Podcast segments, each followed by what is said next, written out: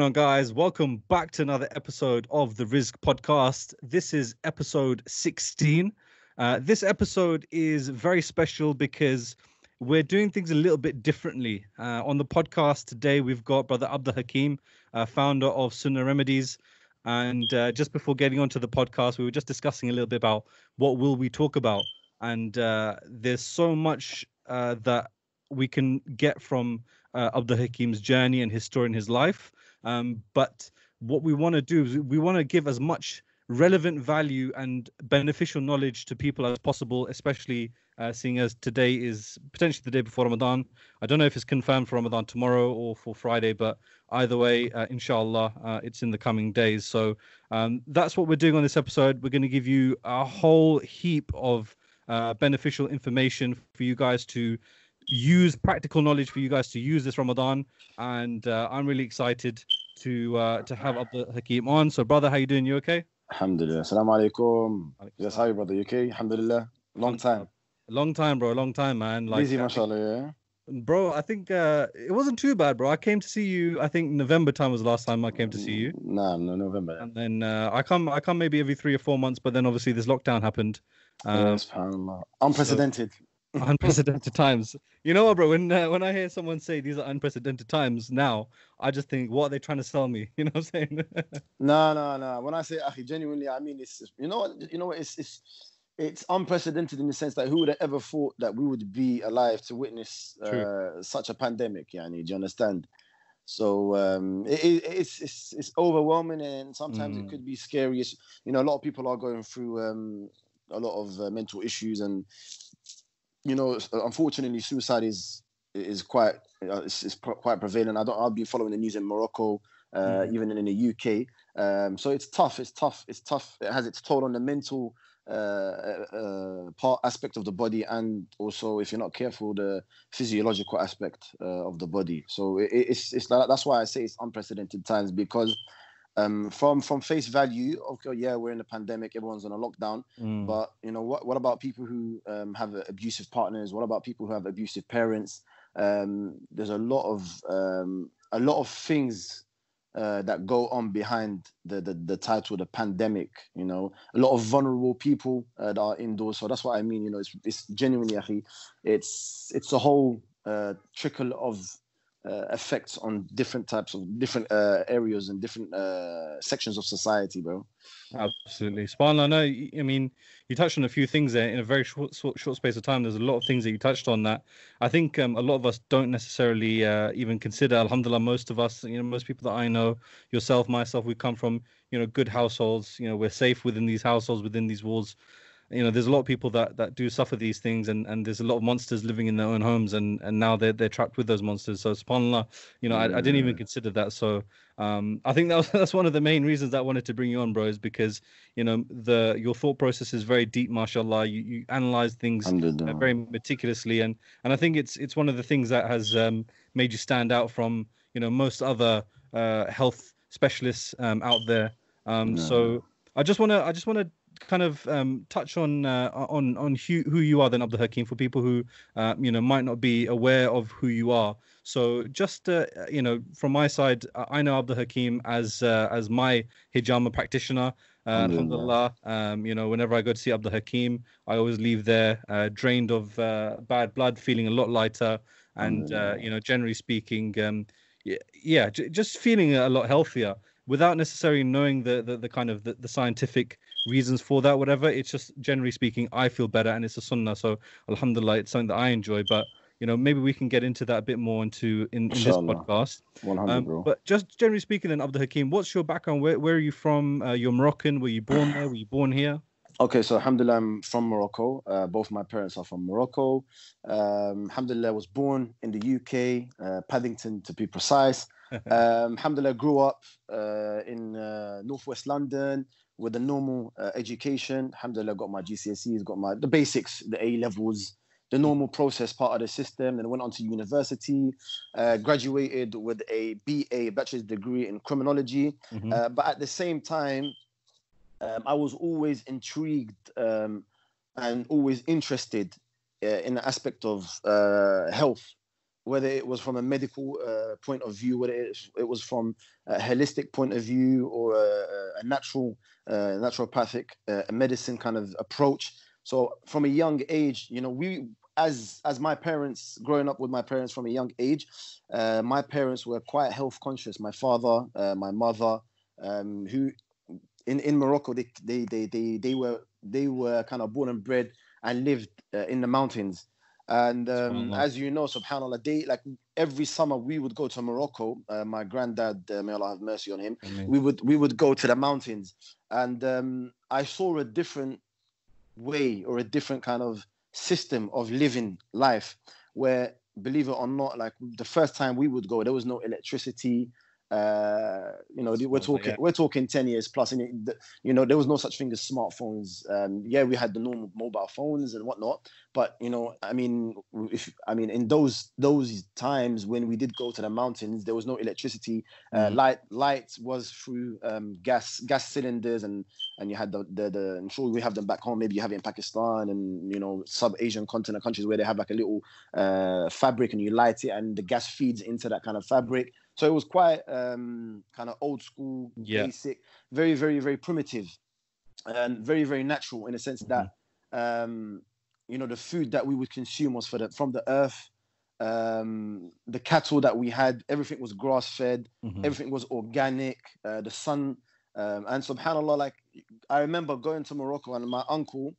Um, this was when I was quite young, and I and I saw my uncle who was quite he was quite healthy, and he was like in, in, in his stature, he's not really big, as in mm-hmm. tall, but subhanAllah, he was very, very strong, very, very healthy, and he was quite, you know, his body, you could tell that his body was solid. So I said to him, you know, in those times I was really getting into the gym and lifting the weights, and you know, a little naive, uh, you know, myself. Hakim, I was asking him, so like, what, what, what gym do you go to? So he looked at me and he started laughing. He's like, you know, like uh, my my nephew, like in the mountains there is no gyms in it. Mm. This is like how we live is functional movements. Yeah, you know, yeah. go going, walking, uh, lifting, uh, going to the to the water supply, lifting the barrels, just that kind of natural kind mm. of um, way of life, and I loved it. And subhanallah, like you know, the eggs were free range, like and everything was just so natural. Mm-hmm. And I would notice certain things about my body pertaining to my body where when I would go, I would feel solid. And when you know, sometimes yeah, and you know, because I've tried so many different types of, and this is just my journey. Everyone's got a journey. Because I'm kind of self-obsessed with and nutrition and trying to you know uh, achieve optimal health you know by the permission of Allah subhanahu wa ta'ala and trying to just study more and delve into that kind of uh, into that kind of science. Um, you know I was obsessed. So um, I really did take an interest and tried everything. Uh, and subhanallah you can tell the difference. You can tell how healthy your body feels um, because you start to feel your body. You're very very aware within yourself a lot of people unfortunately they don't know their their, their, their body. They, they they they're not very aware uh, of, of how they feel uh, very conscious of the, their mm. physiological uh, self. So obviously later on like i said i went to uni i went to saudi got a little after uni i went to saudi but i was always into that health always into cupping wet cupping alternative therapies um, integrated therapies but i really didn't take it serious. It was more of a side thing for myself and I went to Saudi, and um, subhanallah, unfortunately, I became very, very ill. I had a, I had an infection, uh, infection in my colon, um, which led me to have uh, it was a, which led me after one to suffer from irritable bowel syndrome, um, and I really suffered, subhanallah. Like, you know, it's amazing because you know you I learned you know the the, the importance of the gut, mm. and um, I decided to go back into hijama, do hijama on myself, and I started to notice my health uh, improving alongside not just cupping. So we have to understand that health is a, it's important to have a holistic approach on health. Health isn't just eating healthy. Health isn't just exercising. Health isn't uh, just what you put inside your body. It's a whole package. Um, and this is what uh, we at Sunnah Remedies try to push. And uh, subhanAllah, I started doing cupping, started to go back into it. Uh, and then, uh, alhamdulillah, it was obviously it was me and my wife who actually founded Sunnah Remedies. Um, and then obviously the rest is history, bro. And we've been doing it since then. So it's been, I think, six or seven years now. MashaAllah. And mashallah. Uh, but obviously, I was always like, I was always like the first time I was exposed to, to, to like I said, from a young age, I, I started gym because we know gym to be and I, it wasn't it was it was it wasn't just gym. I was always into martial arts. I started, I was mm-hmm. doing you know many many different many different types of, of martial arts. Uh, um, I was always into sports, always into health, always, but it was just a, it was just a, a, a, an evolution, like a, kind of progress and and different stages different stages of my life that kind of alhamdulillah progressed and moved on mm-hmm. from that that previous stage uh, until I alhamdulillah Allah subhanahu wa ta'ala, you know allowed us to reach to where we are today. Um, and it's uh, like I said, alhamdulillah, through experience, um, through experimenting with my own body before my clients, uh, which is more, which, which obviously is very, very important, um, and taking certain supplements or herbal um, extracts or different herbs, experimenting with different herbs, different diets, mm-hmm. um, and and subhanallah, learning that not everybody is the same, and you know my body may be different to your body, and your body will react differently to mine, and that's something that is very, very, very important. So it's not, and, and you learn so many, you know, so obviously we're trying to touch on briefly, mm-hmm. um, but this is how Sunnah Remedies was formed, and you obviously learn that not every, not every, um, it's not every size fits all kind of thing, and that's something that these are the many, many lessons that you learn throughout that journey, and uh, that's how Sunnah Remedies was really, uh, alhamdulillah, was brought about. Mashallah, man, and um, just uh, just talk about that that that transition then from actually, you know, doing. Uh, I, am guessing that you had some sort of normal job uh, that you were doing. You're working for somebody else, I'm guessing, and then yeah, yeah, yeah, uh, yeah, yeah, And then from there, you transitioned into setting up your own business, and and obviously, for you know, here at No Risk No Rizq, you know, we're we're all about people who are you know going after their dreams and creating a business and creating a brand, um, you know, based on their their passions and their dreams and what they want to do. So, what was what was that transitional moment for you where you just decided that you know what, khalas, like I can't do this no more. I must uh, create Sunnah remedies so believe it or not, I, I at one point in, uh, at one point in time, I had three jobs. Okay, mashallah. So a lot of people like they don't know like yani my I I strongly believe that in order to succeed mm. in life, it's a prerequisite and it's an obligation that you do something that you enjoy. Um, I didn't believe it or not, I didn't start Sunnah Remedies with the intention that it was going to be a career or it was going to be because I didn't really. Uh, for me, it's not a career. For me, it's a way of life. For me, it's how. Obviously, yes, I do earn a living, and alhamdulillah, we all have to earn a living because that's how you survive. Mm-hmm. Uh, but my my intention was, you know what, I'm gonna start Sunnah Remedies to be a millionaire, and it still isn't. You know, if I wanted to be rich, I would have done something else. Mm-hmm. Um, but alhamdulillah, I do earn alhamdulillah a living, which alhamdulillah for me is, you know, is my like you know you, you have your kind of um, brand, no no no risk, no rizq. Mm-hmm. As in, your rizq will come to you regardless, whether it's through hijama, whether it's through um, a podcast, whether it's through um, a business. But the main thing is, don't. The main thing is trying your best to kind of do something that you enjoy because if you enjoy it, you will you you will excel in it. Um, a lot of people, we live in a day and age where a lot of people they will look at something and they'll think, you know, okay, I'm gonna do it because obviously I see him you know, obviously, like you know, we live in a day and age where social media is very prevalent. Whether it's on YouTube, whether it's on Instagram, whether it's on in, Twitter, um, whatever kind of means, uh, Snapchat, um, whatever it is, people are very, very deceived by the outward appearance of of certain people's pages, and they think, okay, my man's doing this, and he looks like he's earning, you know, money, and they don't know that the guy's probably got debt and he's living on a credit card, and uh, it's and, and and to be honest, that's the wrong way to go about um what, you know research and what you want to do in life mm. i you know actually the reason why alhamdulillah obviously first and foremost the reason why i'm i am where i am today and i and i still have a lot, a, lot, a long long long way to go to reach my dreams is because mm. first and foremost allah's allah's tawfiq allah's permission and the support of my family and also because i love what i do mm-hmm. i love i genuinely i don't know what it is but for me I love doing integrated therapies. I love advising people about their health. It's just how it's just from a very very young age. This is how I've always been. You know, Alhamdulillah, I've always been like this, and I've always enjoyed it, and I've always found myself to excel uh, when it comes to reading. I can only read. Obviously, Alhamdulillah, I can read many many books, but mm-hmm. my obsession is reading a lot of health. My, my, my, my wife will tell you, you know, reading health journals, reading medical journals, reading research, uh, reading books pertaining to nutrition um, so this is just you know my my advice is always do something that you love. Do something that make you know what Ibn Al-Qayyim rahimahullah and I mentioned this in one of the podcasts with the uh, with a brother that I said to him Ibn Al-Qayyim rahimahullah is a famous scholar. He said that when say for example as as a father when you have a child or when you have children whether it's a son or a daughter and you see that they have a potential or they have a gift that Allah has given them always try to focus and try to channel a lot of energy into that p- specific um, skill or that specific talent that Allah subhanahu wa ta'ala has given them Allah. and invest and invest in that and try to push them you know to the heights of that of that mm. particular uh, profession why because they will excel um, so for me um, like i said i was working three jobs um, I was uh, doing a bit of charity work uh, that was part time. Um, I was working in another clinic. Um, may Allah reward them. To be honest, actually, they helped me a lot. Um, I was always I will always be indebted to them. Um, you know, the, the, the, the, there was two brothers that actually opened. I think they were they were actually they were the first clinics to open in London before all these other clinics. Like they were, and subhanallah, I was um, very very fortunate to work with these brothers, brother Yasin uh, and uh, Doctor uh, Ayad.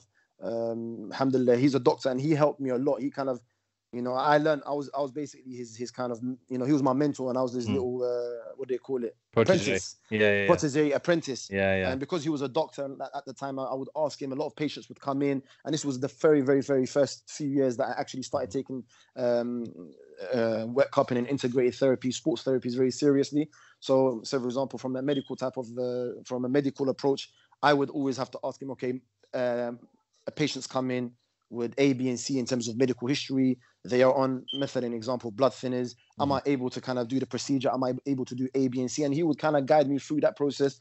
And um, Alhamdulillah, like you know, I worked there for I think four to five years. I was with them four years or five years, and um, Alhamdulillah, uh, that was a that was very very fruitful. I, I took a lot from there.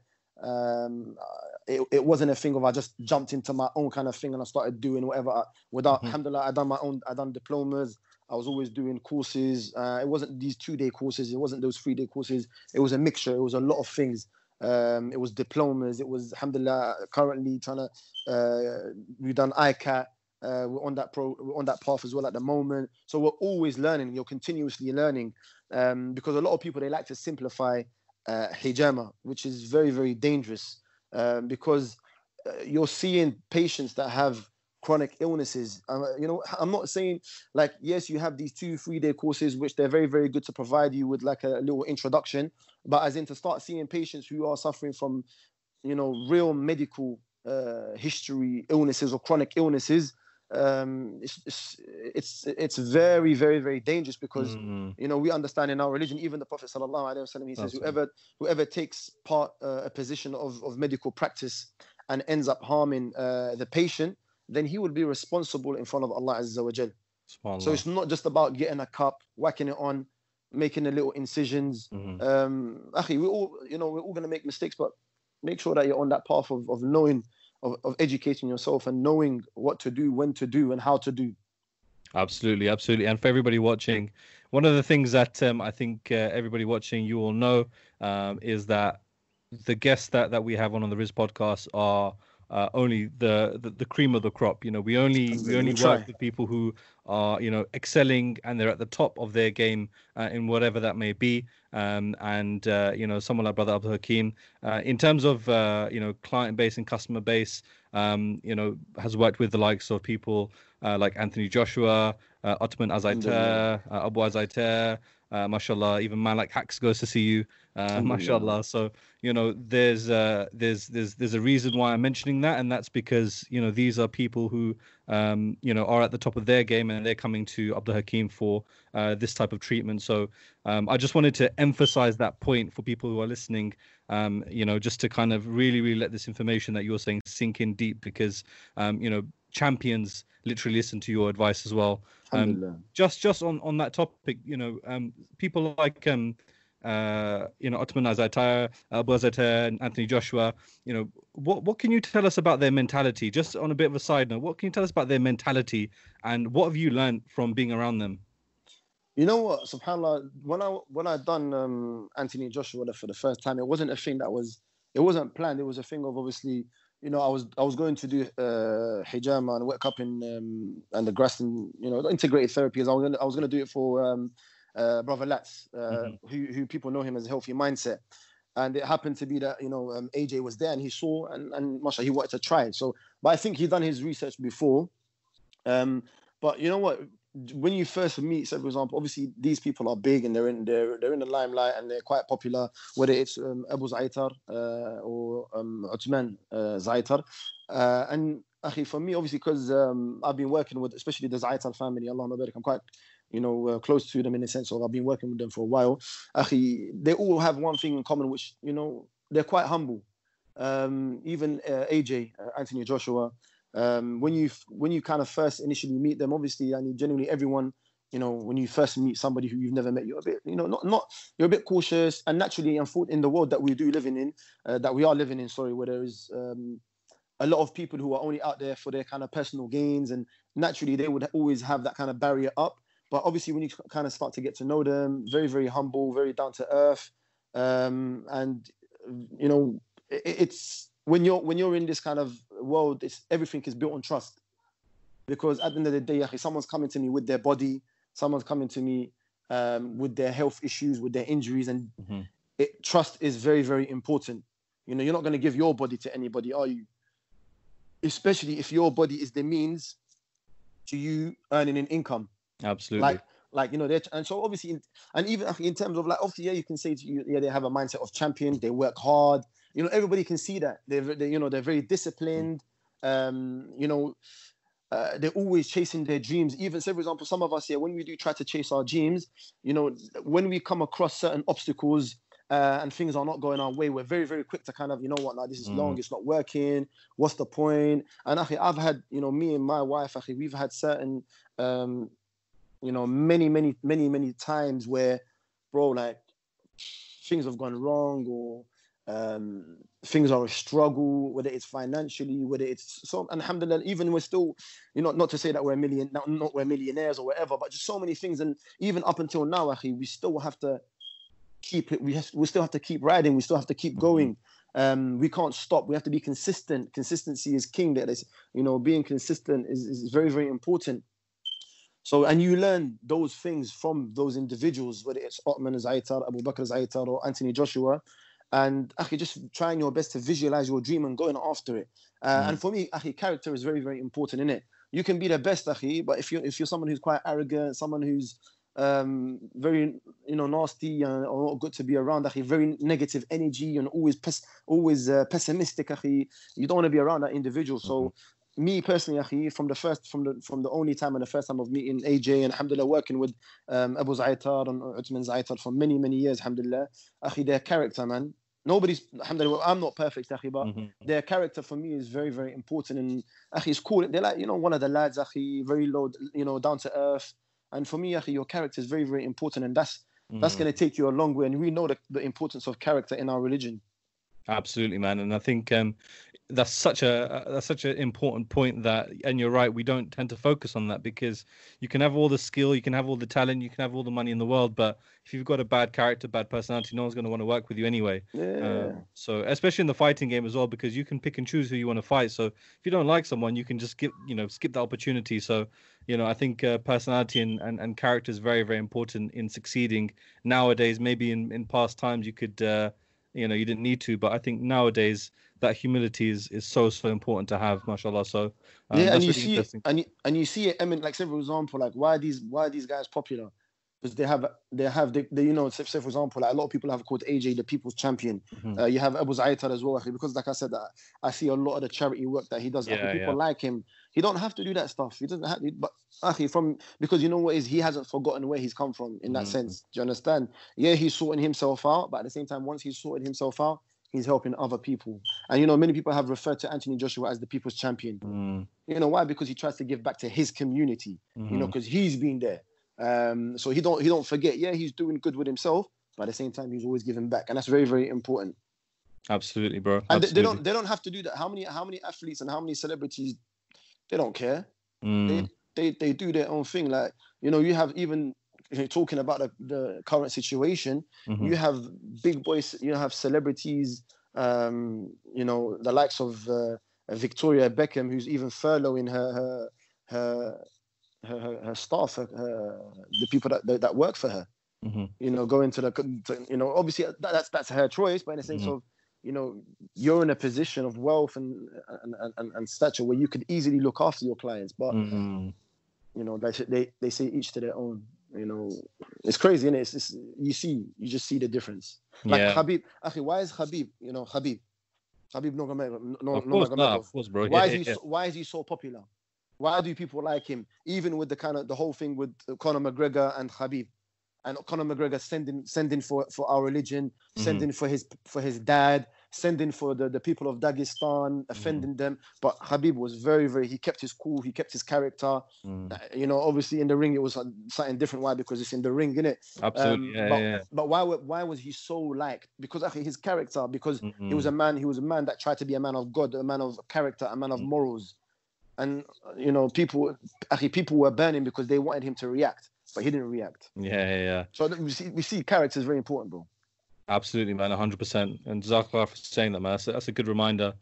Um, so I wanna I wanna uh, kind of move more into the topic of Ramadan now. Um, Mm. before we get into more of the kind of the um, physical side of things, I wanted to speak more from uh, you know from a spiritual perspective about Ramadan. Uh, in terms of uh, Ramadan, to you personally, Abdul Hakim, uh, what does Ramadan mean to you um, from in all perspectives? And for people watching this, why is Ramadan so important? Um, Ramadan is very very important because Ramadan means salvation. Ramadan means earning uh, the forgiveness of God. Uh, Ramadan means um, cleansing your soul.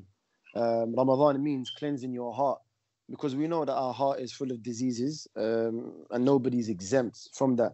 Um, and the Prophet, look, if we're talking from a religious point of view, uh, what better um, you know example to draw upon than the example of uh, the Prophet and the, the passages from the Quran? And you know, the Prophet ﷺ said in many ahadith that um, whoever, like he, said in one hadith that uh, may the nose um, of the individual be rubbed in sand when if Ramadan approach. So there's so there's a hadith where the Prophet ﷺ, he uses the statement, "May the nose of a person be rubbed in, in dust." And that's an Arabic uh, metaphor or example for may you, know. Uh, how can you not take the opportunity, or you're like a loser if you don't take Yeah, the yeah, yeah. opportunity? You're a big loser. Like you've missed out on a big opportunity. So the Prophet ﷺ said, "May the nose of the the person be rubbed in dust." If so, there's three individuals. So the first one is if his mom and dad um, reach an old age and he does not attain Jannah by provide by, by being of service to them. Uh, so may his nose be rubbed in dust. The second one is may his nose be rubbed rubbed in dust when the Prophet his name is mentioned and he doesn't say Sallallahu Alaihi Wasallam. And the last one, may the individual's nose be rubbed in dust if Ramadan approaches him and he is alive to witness it and he and he does and he does not attain forgiveness for all of his sins. In a sense that these things are very, very easy to Mm. attain. So you must be someone who is very, very deprived of the mercy of Allah to Mm, not attain these things because they are easy in in, in essence. Um, you know, the Prophet ﷺ said that whoever fasts Ramadan, من صام رمضان إيمانا واحتسابا uh, غفر له ما تقدم من ذنبه that whoever fasts the month of Ramadan out of Iman, out of the belief of Allah and expecting the reward from Him, then h- his sins are forgiven, akhi. Uh, and what what greater gift is there um, for your sins to be forgiven? You know, to, to have a clean slate uh, with your Creator. You know, to have a clean slate with your Lord. bro let me let me tell you something mad yeah this is this is just something that i've been thinking about the last few days and, and obviously I'm, I'm sharing this on the podcast um you know for for everybody to watch and, and it is a bit of a mad one but um you know as muslims you know we we we we understand death we understand the concept of death and death is very integral part of our islam because that is almost like uh, the end of the well it is it's the end of the line for for this test that we're in. Um and uh, i was thinking about it recently because when people die um you know close people uh especially like it doesn't necessarily phase me. It doesn't necessarily affect me that deeply you know? Um not in a not in a in a negative way but just in the sense of i understand that you know this this person has a soul which is now on a separate journey. It's in a different plane. You know it, it's it's on it it's on its way to, to to allah. And and there's nothing that we can do about it. We we do what we can to to help the person in their grave. Um and you know we, we look forward to um you know continuing building our de- good deeds.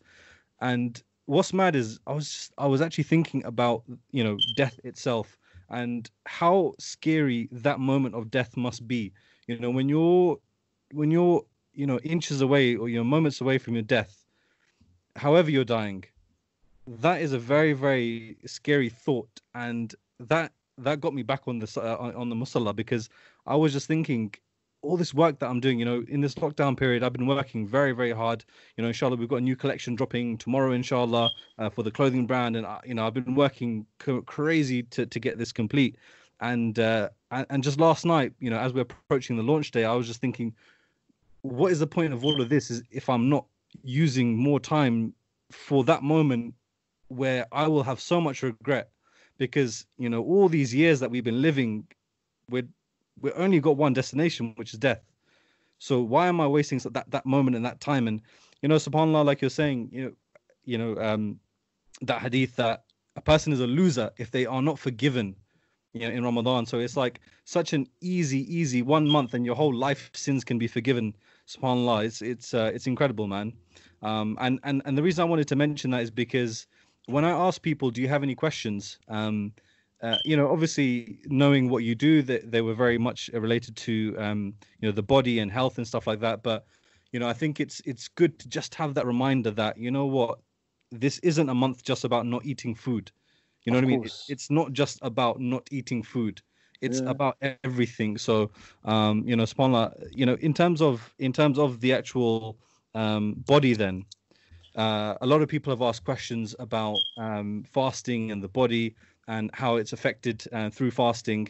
Um, so, can you just give us a bit of a, an idea or you know an understanding towards, especially here in the UK, we have we have quite long fasts. You know, alhamdulillah, they're getting shorter now, um, but they're still about 17 hours long. Um, what is what is going to happen to people's bodies over the, these next few weeks, and what what can people look forward to in terms of negative effects or you know certain pains or withdrawal symptoms that they might get um, and then also what can they look forward to in terms of the strength and the benefit that they can gain uh, physically through Ramadan? Okay, before I touch upon that, I just wanted to touch upon your point about death, and I mm-hmm. find it very death. Uh, a lot of people don't like to talk about death. You know, mm-hmm. it's a mood, it's a mood killer. You're gonna dead off the the dead off the vibe, and but actually, the reality is the only thing that is guaranteed in this world is death. You understand? Oh, yeah. You know, and death and your rizq death and your provision. You know, uh, and many, you know, your death follows you like your rizq. So don't worry about that. Um, but it, death isn't an integral part only to Muslims or Islam. Mm. Death is an integral part to the whole human race and to everything that lives. Absolutely. Because everything that lives is not eternal. The only eternal being is your creator, is the source, is Allah. He is the source of life. He is and and to be honest, yeah, um, bro, you know what proper annoys me? Actually, when people start to refer it like refer to the higher being, or you know, and I've seen it actually done, uh, you know, like Muslims have done this, mm-hmm. and and it jars me so much, and it's like they always refer to the universe or the universe will give mm. back or yeah and for yeah. me actually this is this is disrespectful and this is, is dangerous it can also fall into shirk you know what universe the universe is the universe the universe can do nothing itself yeah, yeah. The universe is expanding, yeah, but the uni- what's the universe going to do? Like, what's the universe going to give you? It's not universe. It's the source of the cre- It's the source of life. It is Allah. It is the Creator. The universe is just planets and objects what's, and dust. You know yeah, what I mean? And it and it proper like uh, all like karma or like these things. They are they are dependent the yeah. universe is dependent. The, the universe is not independent. The universe is expanding and will eventually uh, cease to exist when Allah decides for it to stop existing. And for me, it's because Muslims here, unfortunately, yeah, uh, we're so lost and, and we just follow. We're just followers. We're not leaders.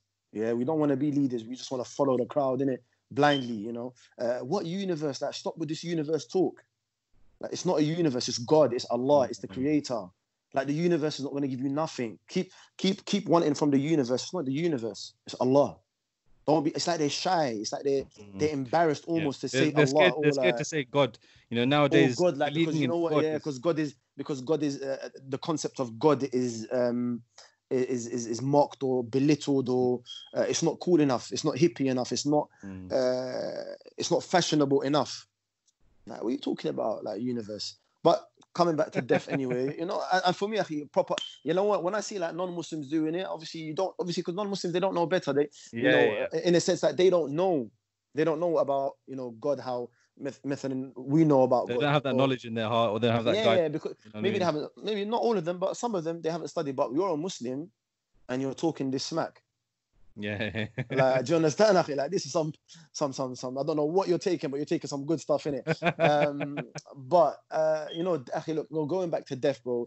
Death is the only thing that is guaranteed in it, and whether we like it or not, you know, what what's obviously like, akhi, I'm for me personally, I'm for um, achieving your goals um, in the dunya. You know, you know, in terms of uh, career, in terms of you know going out there and making money and you know being a hustler and you know making it's not haram. I you know I like the good things in life. I like nice clothes. I like you know I would like to reach a stage where I'm uh, inshallah I'm comfortable wherever it is what I do and that's that's nothing haram. If, if Allah subhanahu wa ta'ala allows for me to, to maybe even to test me with that or even to, to bless me with that, Mm, and alhamdulillah, why not? But in the sense of what is the point of you being successful? What is the point of you being a millionaire? What is the point of you um, achieving all this these things when the reality is you haven't uh, you haven't pleased Allah mm. and and after you can't and after you probably won't enjoy all of your earnings when you do die you know it's going to be peak in the sense that what have you to show for it you understand like akhi, all the, all those things that you acquired is not really going to benefit you you're not really going to take it with you to the Mm. grave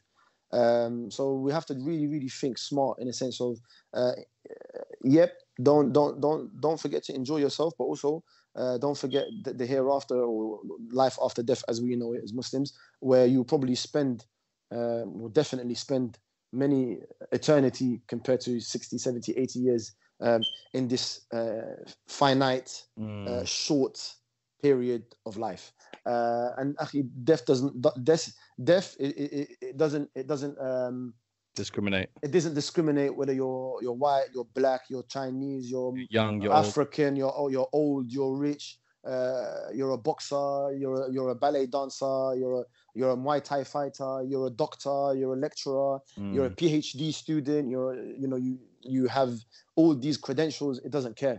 It's coming. All it knows is coming. It's, as soon as it gets that Mhm. name, it's coming. It's coming. La mahala laha, like no stopping it.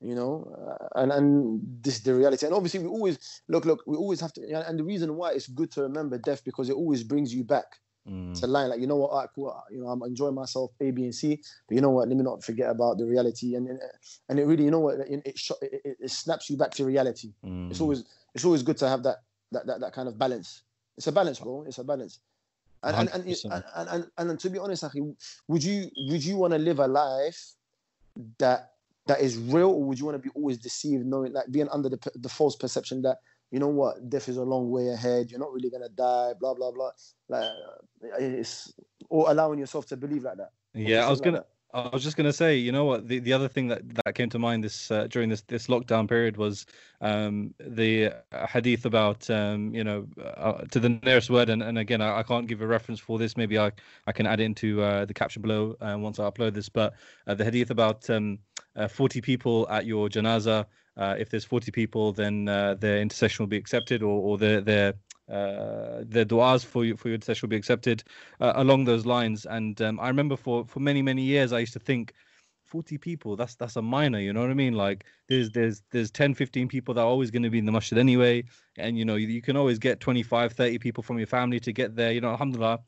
You know that, that's that's a minor. That why is that so why is that such a small number? And and now we see with coronavirus you, you can barely get five people you know what i mean six people uh, at your at your janaza so there are no guarantees you know for anything in this life so you know صح صح صح and even that hadith أخي, you have to understand that hadith is those people those amount of people have to have a, a correct understanding uh, Yeah, of, i- fine, of, fine. of Islam and, and Iman etc etc um, uh, you know uh, and also أخي, like okay, say for example, there's Shafa'a might be accepted, and okay, don't leave it to chance. And okay, look, do do things for yourself. Do you understand? Because hmm. okay, the Shafa'a is expended, they're accepted, but how far is it going to take you? You still got this to be questioned. Allah's going to ask you about this and that. Mm. So um, it's not as simple as that, bro. I wish I wish it was, um, but unfortunately it's not that uh, clear and it's not that simple now in terms of the physiological aspect or the physio- physiological effects of fasting on the body Mhm. um, we have to understand when we start to fast and to be honest this is not just from myself this is from many many medical journals and research that the body goes in a state or the body goes into a, a state of uh, detoxification where toxins are being emitted uh, into the blood to later on be uh, taken out of the body. Um, a lot of people, that's why a lot of people get headaches and feel groggy. Um, or you know withdrawals because a lot of toxins are released into the blood. That's why you Right, know, especially okay. the, especially the first couple of days after after those kind of period after those those, those days you start to your body starts to clear up, your body starts to heal, um, your body's أخي, سبحان- your, your, your DNA is being um, uh, your DNA is being um, fixed or uh, يعني healing itself. Yeah, yeah, Um, your digestive system is healing itself. Um, the, the body's just going through a cleanse. And without going into too much details, you what you want to do, you want to optimize that cleanse rather than fasting for those 17 hours or 18 hours or whatever it is. And then all you know, after all those hours, um, you know, just undoing all those effects by you know eating very very eating uh, refined food, unhealthy foods, oily mm. foods. Um, so you want to try to optimize um, the body's ability to kind of cleanse and heal. Absolutely, absolutely. And bro, just um, on that note, then, what I wanted to do then is um, put some questions to you from people who uh, are watching this right now. They're people who um, uh, had uh, questions um, uh, related to uh, their health during Ramadan. Um, so I just wanted to um, put these questions to you now, inshallah. Uh, doing it something a little bit different to how we usually do with me just asking the questions. I thought would make it more interactive uh, with some people. So I wanted to start off uh, with uh, one of uh, my good friends, Hamzah Sheeraz. Uh, Hamzah is a uh, professional boxer, 10 and 0, uh, current WBO European champion, uh, and only at 20 years old. Uh, so uh, we asked him if he had any questions. Um, let me know if you can hear this. Uh, this is uh, we haven't tested this before, but let me know if you can hear this. He's left a voice note, so if you can't, I'll repeat the question, inshallah. During Ramadan, uh, when does the body perform its best or at its peak training wise? Did you get that? When does the body perf- when when does the body What, what's what's the kind of um, peak time for uh, performance during Ramadan? in terms of exercise? Yeah. Uh, it depends, actually. What you, it depends. Again, it depends.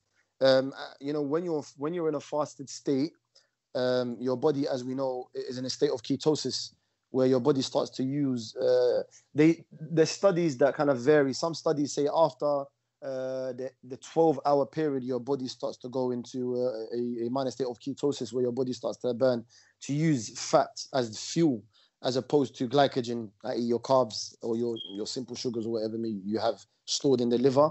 Um, so it depends. For example, if you're if you're um, wanting to lift weights, if you're wanting to gain weight, if you're wanting to to do um, over over strenuous um, weightlifting, then I would say after your iftar by you know three hours, just allowing your body because obviously when you do eat, blood rushes to the stomach to help digest the food.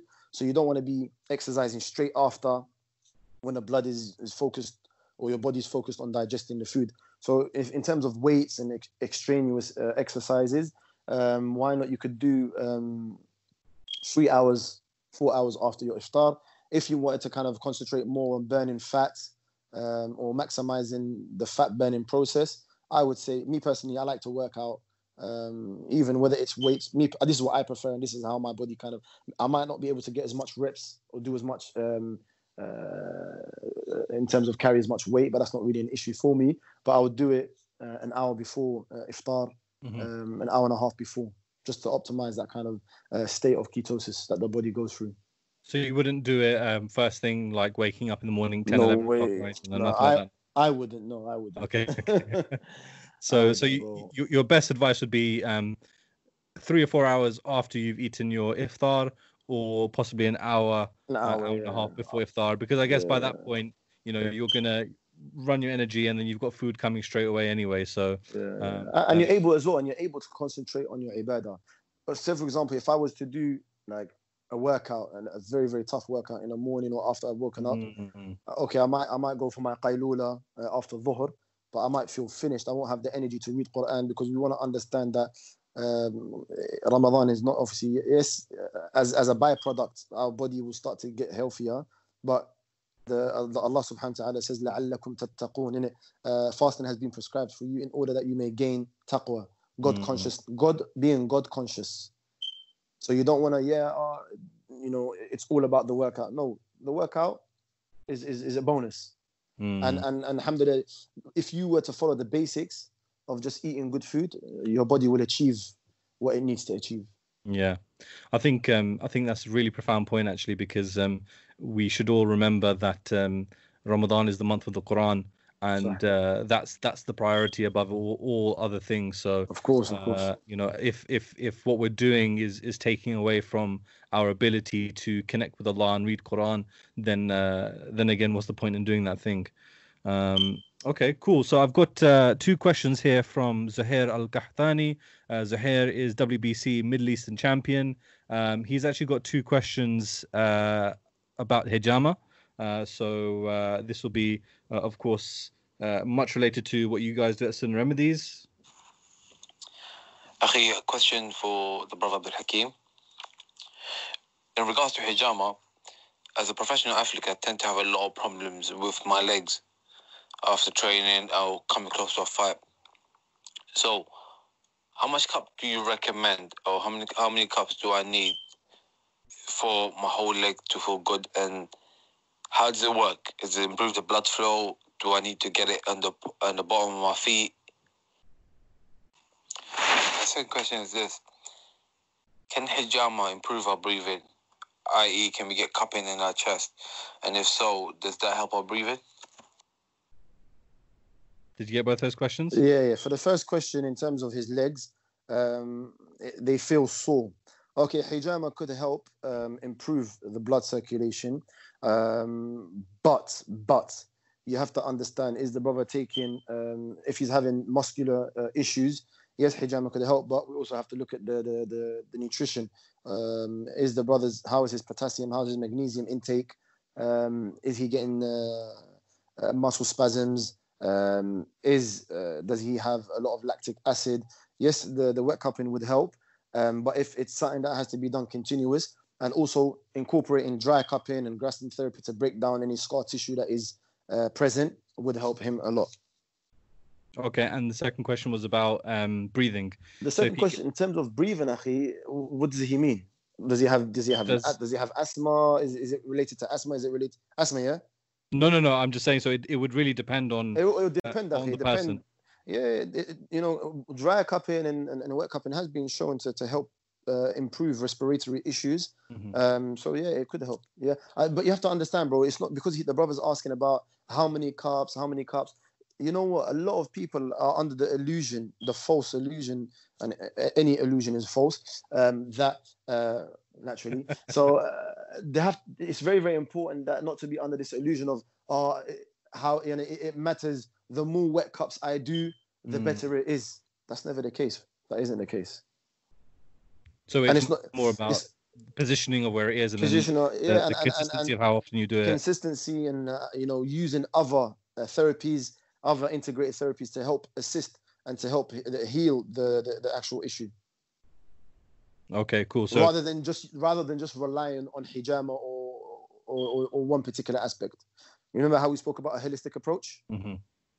It's all to nutrition, hijama, integrated therapies. Um, it's the whole package, bro. It's very. We cannot simplify, akhi, the body's healing process to one one one method. Mhm. And I, I use many, many different types of methods and many different um, therapies and many different approaches. so it would uh, it would be it'd be worthwhile um, having a kind of one to one with you and uh, Yeah. talking it through, inshallah, rather than giving out general advice, which which might be right for someone but wrong for somebody else. So Exactly. And we Uh, have to tailor every look, every session is tailored to the person's body, to the person's health, uh, medical condition, injuries. Because a lot of people, they'll, t- they'll message me, they'll WhatsApp me, or they'll Instagram DM me, and they'll ask me some questions. And it's like, um, I'm sorry, I can't, I can't give you like, and they'll say, I, I, I have, I have to be real with them, innit? Uh, mm, sorry, I can't, I can't give you a question. Like, you have to come in for a consultation. yeah, Uh, yeah, yeah. like it's not as simple as yeah brother i have this this this and i have to say to you no but i'll do this or don't do this Mm, because i would be doing an injustice to you and unfortunately people in, in a day and age people just want quick fixes mm, it doesn't work like that especially anywhere it doesn't work like that if if if we're looking at genuinely trying to help you and and and, and, and, sorting you out for the long term that's not going to happen and I, I don't like to shortchange my clients and my patients. You know, uh, and for me, that's that's that's even though they, they they will be upset. That's not my my my main concern is is actually trying to get you better, rather than just you know what? Some people they it's it's what it's what you need, what you not what you want. Yeah, yeah, yeah. I see what you're saying. Like our brother Abu Aziz, he, he mentioned it's not it's not what you it's not what you need. It's what it's not what you want. It's what you need. Yeah, exactly, exactly. We've got another question from uh, 360 North.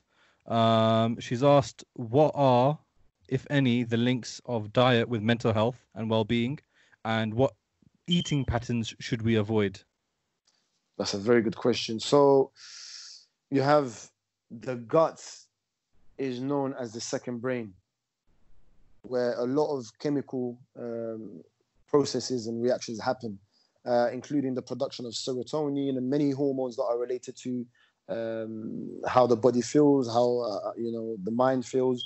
So if your gut is in a bad place, then these chemical processes are going to be um, affected. So you're not going to feel 100% here.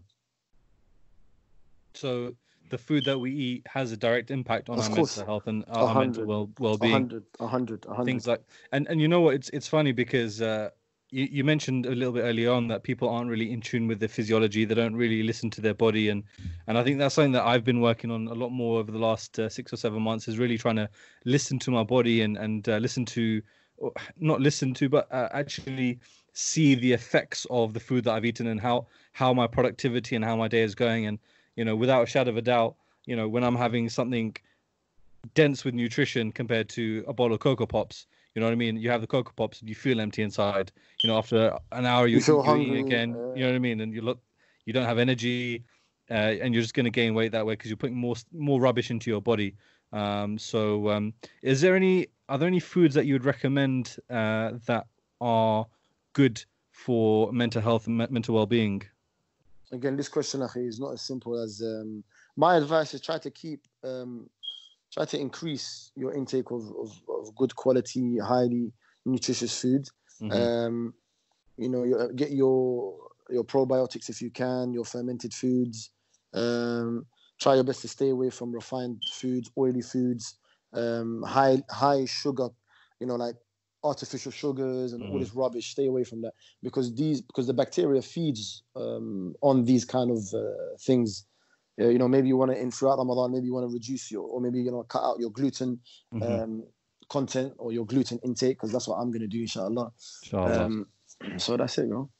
It's interesting with the body, um, from from my understanding, and, and maybe you can correct me on this one or uh, or, or support it. Is um, things like, for example, toxins that are in the body attract more toxins to it. So it kind of collects in certain places, and um, yeah, I think uh, I think that's that's that's really interesting because it's almost like like attracts like. So if you're having bad stuff, it's going to have a bad effect on your body. You know what I mean? Of course, like, of course. You are what you eat. Um, a hundred, a hundred. If you have junk, that's what's filling up your mind. Got another question here from Abdurrahman Afia from uh, Riyadh. Uh, mashallah, very, uh, very, very successful leadership uh, consultant. Um, he had a couple of questions to ask you as well. I'll play them to you now. Wa alaikum salam rahmatullah. How you doing, brother? I pray you're well, man. Stay safe, stay strong. Okay, so I guess the question from me would probably be the standard one that flipping everybody's going to be asking, but it is what's on my mind at the moment, which is just purely what would be the for somebody who's trying to cut weight. I've put on way too much weight recently. Okay, so what would be the ideal suhoor in the morning and the uh, and the ideal iftar to break your fast with in the evening. I know the general stuff about staying away from fried food, but are there any particular uh, foods, in, you know I mean, that would be uh, particularly helpful in, you know, uh, cutting, cutting weight without depleting myself of energy or cutting my calories too too much? Does that make sense? That, that would be the main question that comes to mind. Jazakallah. Um, another question probably we can ask the second question afterwards. Okay, in terms of weight loss, Akhi, look, you have to understand everybody is different. People's metabolic rates are different. If there's an imbalance in, in hormones, uh, that will affect. So it's not as simple as obviously, yes, uh, eating uh, healthy food, um, trying your best to to to reduce. You are going to have to reduce your calories now. You know, everybody, you know, is, is, is knows that. You know, it is. It's not. Yes, it might not be as simple as calorie deficit. There are many, many things that are involved behind this calorie deficit, um, and it's important that uh, the hormones, your your balance is hormone. Your, your hormones are balanced. Um, certain um, uh, uh, functions in the body are going how they should go, um, but you are going to have to reduce your calories. Uh, try your best to stay away from, like we said, artificial sugars. Try your best, like I said before iftar, have a nice little workout. Um, and these are the advice, face value that I can give pertaining to the brother specifically. This would have to be another discussion. Right. Okay. Understood. Um, there's there's some there's some foods, for example, like you know porridge for sahur and, and stuff like that yeah you have you have compound you have like sorry not compound you have complex carbohydrates mm-hmm. um, that will help you to keep full for long uh, as they are slow releasing and they'll help you throughout the day so they won't tax his energy um, reserves as much um, but regardless that is going to happen eventually uh, because like I said, if he doesn't want to, if he wants to lose weight, he will have to keep his calorie uh, intake. Um, obviously, not too low, but obviously he has to reduce his calorie calorie intake. Um, he can have a protein. Protein is very, very good uh, as it also keeps you full for longer periods. So whether it's free range, you know, farm raised eggs or farm, they call them organic eggs or um, unpasteurized eggs, um, whether it's um, grass fed protein. So these things will help him to keep uh, full throughout the day. Um, or he could kind of just have uh, a suhoor that could keep him more hydrated throughout the day, whether it's watermelon, uh, dates, uh, not too much dates because, as you know, dates are high uh, in, in, in, in, calorie as well, but they're also, mashallah, very, very um, highly um, dense in terms of nutrition uh, and health uh, benefits. So you won't have to take that much. A lot of people, when they, even when breaking fast, 7, 12, 11, 15 dates, where are you going? what are you, what are you doing? Like, what, what are you doing? Like, so uh, things like fried food, what what type of impact does it have have on the body, especially during Ramadan? Then there, there have been a lot of studies actually in terms of um, the oils that are used to fry. Um, you know, they they they can be they can block your receptors, um, your your your thyroid receptors. You they could block. They could have a lot of impact on um, the meta, metabolic uh, reaction of the body.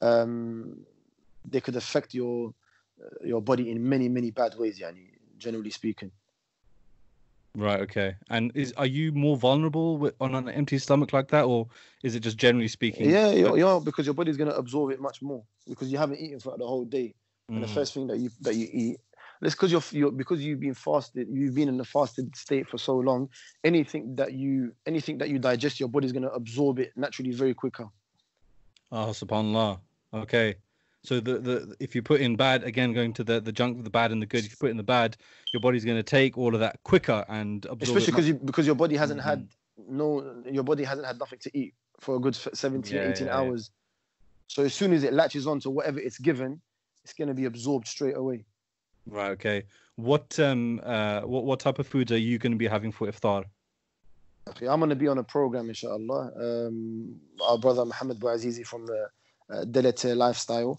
um, I'm going to be on his his program, which is similar, but Allah barik to what I normally do, but it's mashallah, it's much more um, enhanced. Mm-hmm. So I'll probably have uh, bone broth, um, a little bit of dates here and there, uh, some greens, and that's about it, bro. Right. Okay. So so more soups, liquids, soups, like and salads. Yeah, and yeah, salads. Um, if I, I I am going to consume fish, mm-hmm. some salmon, uh, maybe a little bit of beef good quality grass-fed beef here and there, um, sparingly. But yeah, that's about it. One one question that I have as well, especially on, on this topic of you know suhoor, iftar, uh, and what you're eating. Um, another question that I, I personally had was um, your sleeping pattern. Um, and I know that you mentioned uh, sleeping uh, in, in one of your recent podcasts as well, and the importance of sleep. Um, so, what would be the, you know a, a good uh, sleeping pattern for people to keep. A lot of people stay up the whole night and then sleep the day. Other people who work will, you know, still need to keep the normal, uh, you know, routines. Um, what what is optimal? Uh, you know, we know the sunnah kind of sleep sleeping pattern. Is that what you're going to be going for as well? Yeah, I mean, akhi, Ramadan, like I said, obviously Ramadan, sometimes you might not have a choice. Uh, you have to live with what you're given in a sense of, yeah, you might have to compromise, but there are other opportunities. Say, for example, like everyone's in lockdown, majority of people are in lockdown. Um, this is the perfect opportunity to kind of optimize your ibadah, your health, because um, you're not going to work. How many times have you heard, oh, you know what, if only I didn't have to go to work, I'll be much more mm. organized. Mm. But boy, you know what, now's the opportunity. You're in isolation, lockdown. So um, you can sleep off. Obviously, you can sleep after your. It depends. Some people actually like to pray qiyam. So, say for example, you would sleep after Isha, wake up last quarter, last minute because obviously this is the Ramadan. You know, this mm-hmm. this is the proper time that you are going to be able to pray last further the night. Maybe you want to pray a few rak'at after Isha. Um, so you're sleeping in between that, and then after Fajr you will pray Fajr, and then you go back to sleep. You know, depending on whether you're going to work, you can sleep and you try not to sleep in too late, and you obviously want to wake up before Dhuhr. Um, but this is something personal to the person. Um, but me personally, I would try my best. To, obviously, I've got kids, so it's, it's very hard to get sleep anyway. um, try my best to go to sleep after Dhuhr if I can, and uh, that's it. Wherever I can, obviously not sleeping after Asr or sleeping after Maghrib after I've eaten. I don't really, you know, I don't, I don't really advise it. I don't think it's healthy. Um, so sleeping whenever you can, bro, in a sense of after Dhuhr mm-hmm. um, after Isha and um, after Fajr.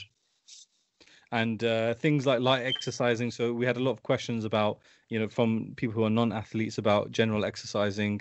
Um, you know, I'm guessing the same same advice to them an hour before iftar, yeah, or yeah, possibly yeah, an hour or something after that. Yeah, yeah. Like no, as in three hours after iftar, uh, or three hours after iftar.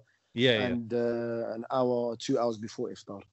Yeah, so that's that's advice for anyone, whether they're an athlete or non-athlete. Yeah, yeah, yeah, yeah, yeah. Okay, cool. All right, inshallah. And the last question that we had was from uh, brother uh, Habib uh, Bibo one seven zero oh one, uh, and he asks.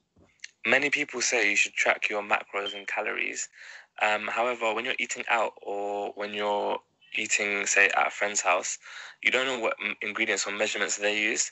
So, what approach would you take um, to track your calories and macros in that situation? Did you get that? Yeah, yeah. Just enjoy yourself and don't overeat. You're invited, in it.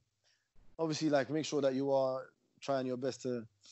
Uh, it depends, in If you have no choice and you're invited, try your best to eat as healthy as you can, mm-hmm. and um, enjoy yourself. Just don't overeat, inshallah. You know, we have the guideline of the Prophet sallallahu alaihi wasallam. He said that a few a few mouthfuls or a few um, morsels of food is sufficient for the son of Adam, mm-hmm. and if he chooses to go past that, then a third for water and a third for for food and a third for for, for air, to for him to breathe in, mm-hmm. for him to actually be able to breathe because some people when they're walking out of some people's houses they're unable to breathe.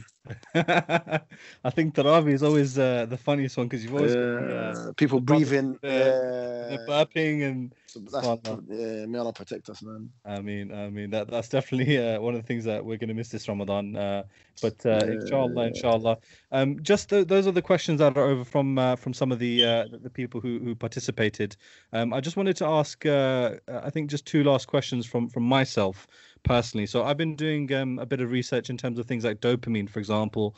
Um, and what I've kind of come to an understanding is that Ramadan is an amazing month for you to break habits and create new habits because you're, you know, you're, you know, whatever sins that you're doing outside Ramadan, you're not doing those anymore, which is going to change uh, the way that your brain is operating, the way that it's making decisions, and the way that it's trying to get that dopamine hit is is now different than outside Ramadan because you're not getting food, you're not going to have cigarettes during the day or, or any other type of drugs or anything like that um, you know, whatever whatever you're doing, you're not going to do that anymore. So, um, what what what's what do you know about dopamine and and and, and how can people kind of um, create better habits this Ramadan then uh, based on that? In terms of dopamine, Akhi, um, especially when it comes to drugs, um, you try your best to replace. And Akhi, to be honest, it's it's a lot to do with the psyche try your best to, say, for example, replace those bad things with good things. Always have a replacement because if, say, for example, you're in a predicament where you have to leave a particular habit because every time you it's associated with do- your dopamine levels increasing and you get that nice feeling, try your best to find an alternative because if you can't find an alternative, you're always going to go back to that mm. that haram Um, and this is a concept that the scholars have spoken about um, in terms of, um, of, commanding the good and forbidding the evil. If you are going to forbid the evil, uh, especially people who are, are able to and are qualified, you know, students of knowledge and scholars, always try to provide an alternative because this person needs an alternative. Hence, because every time he does this bad thing, his or his or this thing that might be harmful to his health, the dopamine levels increase. So he's so he attributes that um, feeling to this particular habit. So always try to find healthy alternative or an alternative or an outlet. Absolutely, absolutely. Uh, Brother Abdul Hakim, uh, just from my side, I just want to say a massive, massive jazakallah khair. Thank you so much uh, for your time. Uh, I know that uh, obviously um, this is obviously a time that's impacted you uh, quite massively. You're not able to to actually see any of your clients or anything like that. Uh, so you know, may Allah make things easy for you. Um, all of us, all of us. All I mean, I mean, and may Allah increase us all as well. Um, and uh, I pray that uh, your Ramadan is the best Ramadan that you've ever had so far. Uh, and uh, inshallah, inshallah, more successes to you, my bro. So I just wanted to kind of end that there and say thank you so much to to you for your time. It's a pleasure. Um, and uh, you know, I really do hope that this uh, quarantine will be over soon, inshallah, so I can come and get my hijama done from you again. It's been sure. a while. So uh, inshallah, thanks so much, bro, and uh, take care. Barakallah It's a pleasure.